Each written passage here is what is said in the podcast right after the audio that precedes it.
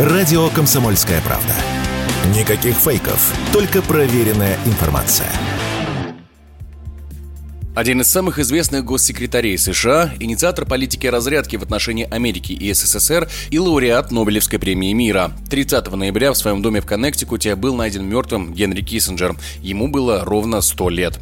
Родился будущий политик 27 мая 1923 года в баварском городе Фюрт. Он рос в религиозной еврейской семье, поэтому в 1938 они были вынуждены эмигрировать в США, чтобы избежать преследования нацистами. Во время Второй мировой молодой человек служил сначала в военной разведке, потом в контрразведке. После войны Киссинджер в 1965 году занял пост советника по национальной безопасности США при президенте Никсоне, а в 1973 стал госсекретарем при президенте Форде. Яркой чертой в политической политической деятельности Киссинджера считается его секретная дипломатия, когда он путем неофициальных переговоров старался добиться своей цели. И добивался. Так, в одном только 1972 году он настоял на визите Никсона в Китай и Советский Союз, в результате чего отношения стран начали улучшаться. А к концу того же года его усилиями был достигнут прорыв на переговорах о прекращении войны во Вьетнаме. За это он получил Нобелевскую премию мира. Об этом рассказал профессор истории Чепманского университета в Калифорнии Люк Нихтер. Я думаю, секретные переговоры имели место всегда, но в администрации Никсона они считались особенно престижными и проводились одновременно по нескольким направлениям, будь то с Северным Вьетнамом в Париже, советским послом в США Добрыниным или через Польшу, Румынию и Пакистан с Китаем.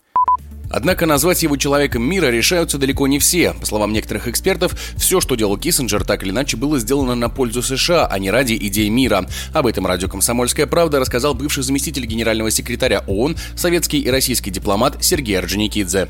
Киссинджер никогда не делал ничего, чтобы не было на пользу Соединенным Штатам. И делал он это, я должен признать, довольно умело. Но э, одновременно я хочу подчеркнуть такую вещь. Он делал это в условиях, когда президентом Соединенных Штатов был Никсон. Человек весьма эрудированный в области внешней политики, аналитик хороший сам по себе. Это как раз способствовало тому, что идеи, которые Киссинджера были, у него были разные идеи, способствовало тому, что, в общем, были достигнуты определенные политически значимые для Соединенных Штатов шаги.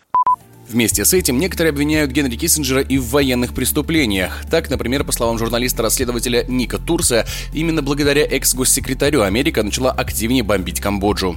9 декабря 1970 года Ричард Никсон позвонил Генри Киссинджеру и заявил о необходимости массированной эскалации войны во Вьетнаме. Он сказал, что самолеты и вертолеты должны разнести их чертовой матери.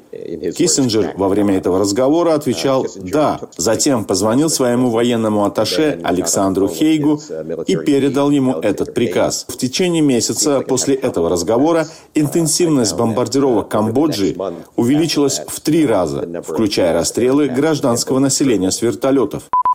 Однако эксперты международных отношений по достоинству оценивают вклад Киссинджера в развитие налаживания мирных контактов.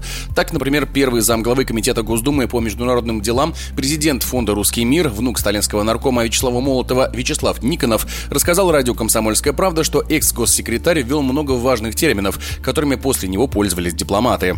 Киссинджер был э, один из тех, кто формулировал некие постулаты политики, кто определял язык даже мировой политики. Например, э, термины о том, что такое разрядка, да, это был его термин. Термин пинг-понговая дипломатия, который начал с Китаем. Дипломатия, которая началась с обменом команды по настольному теннису. Или челночная дипломатия. Это тоже термин Киссинджера. Он так определял свои многочисленные визиты тогда и в Москву, и в Пекин, на Ближний Восток, когда он был в Белом доме. Это действительно ну, величина.